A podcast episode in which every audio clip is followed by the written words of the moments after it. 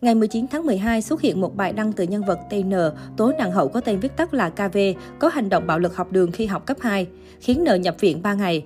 Lý do được tài khoản bóc phốt đưa ra là N không chịu làm ô xin để KV sai vặt. Rất nhiều người đã gọi tên Hoa hậu Khánh Vân ngay dưới bài đăng. Trước ồn ào gọi tên mình, mới đây Khánh Vân đã đích thân đến trường cấp 2 để làm việc với thầy cô nhằm làm rõ thực hư. Chúng tôi cũng nhanh chóng có mặt tại ngôi trường để trò chuyện cùng người trong cuộc. Tại đây, thầy Thái Văn Châu, hiệu trưởng trường trung học cơ sở Ngô Quyền, vào năm 2009-2016 khẳng định không hề có vụ đánh nhau khiến học sinh phải nhập viện tận 3 ngày.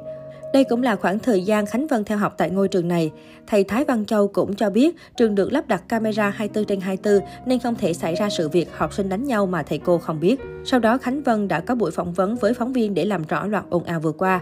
Sau tất cả, Khánh Vân khẳng định không có chuyện đánh nhau như lời đồn.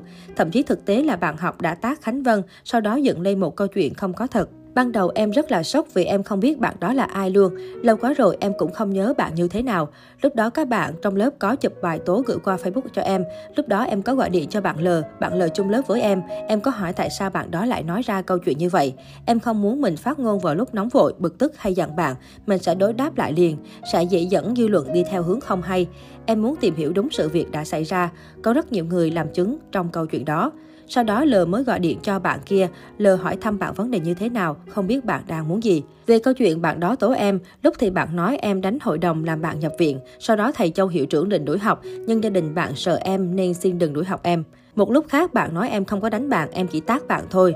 Rồi hồi sau trả lời là Vân không đánh nhưng là người đầu tiêu dẫn dắt băng đảng để làm như vậy với bạn. Thật sự em rất là buồn, em không ngờ đến một ngày có những câu chuyện này xảy ra.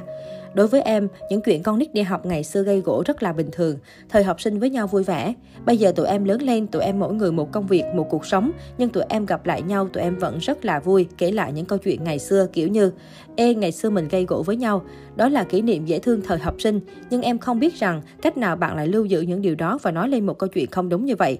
Tại vì nếu có thì bạn đó cũng đã có những bằng chứng rồi. Nếu thời điểm đó em và các bạn trong lớp đánh bạn nhập viện 3 ngày thì điều đó rất nặng, nguyên một trường học như vậy các bạn đều biết em, chẳng lẽ không ai làm chứng? Nếu em làm ảnh hưởng đến bạn như vậy, liệu ba mẹ bạn có để yên cho em không? Liệu gia đình và thầy đó có để yên không? Làm sao bạn có thể theo dệt nên một câu chuyện như vậy? Em cảm thấy rất bức xúc nhưng chỉ muốn nói sự thật. Bên cạnh đó, có những người bạn đã chơi với mình ở thời điểm đó đã thấy được câu chuyện này như thế nào, chứ không muốn nói để làm tổn thương bạn.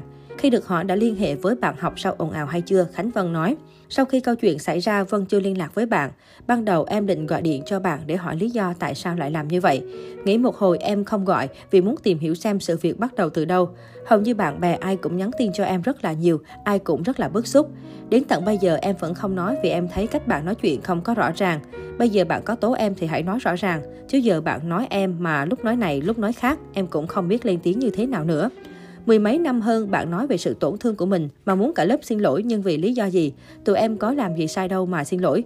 Thật hư câu chuyện đó là nguyên một lớp đang đứng đông lắm, vừa ra chơi xong thì giỡn với nhau này kia.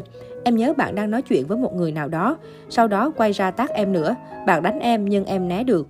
Vân là người chứng kiến câu chuyện nhưng em không nói gì hết. Mọi người vào can rồi thôi. Bạn là người đánh mà bây giờ bạn lại đi tố em là người đánh bạn.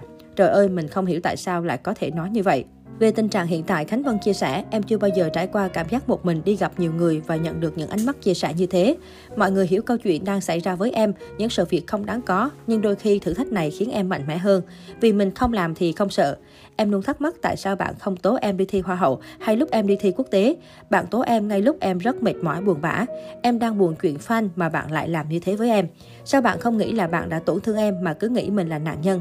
Bản thân em bị sốc, rất sốc. Cả ngày hôm qua em không ăn uống gì. Rất nhiều người tấn công em vì tin vào những lời trên mạng xã hội. Em thấy buồn nhiều lắm.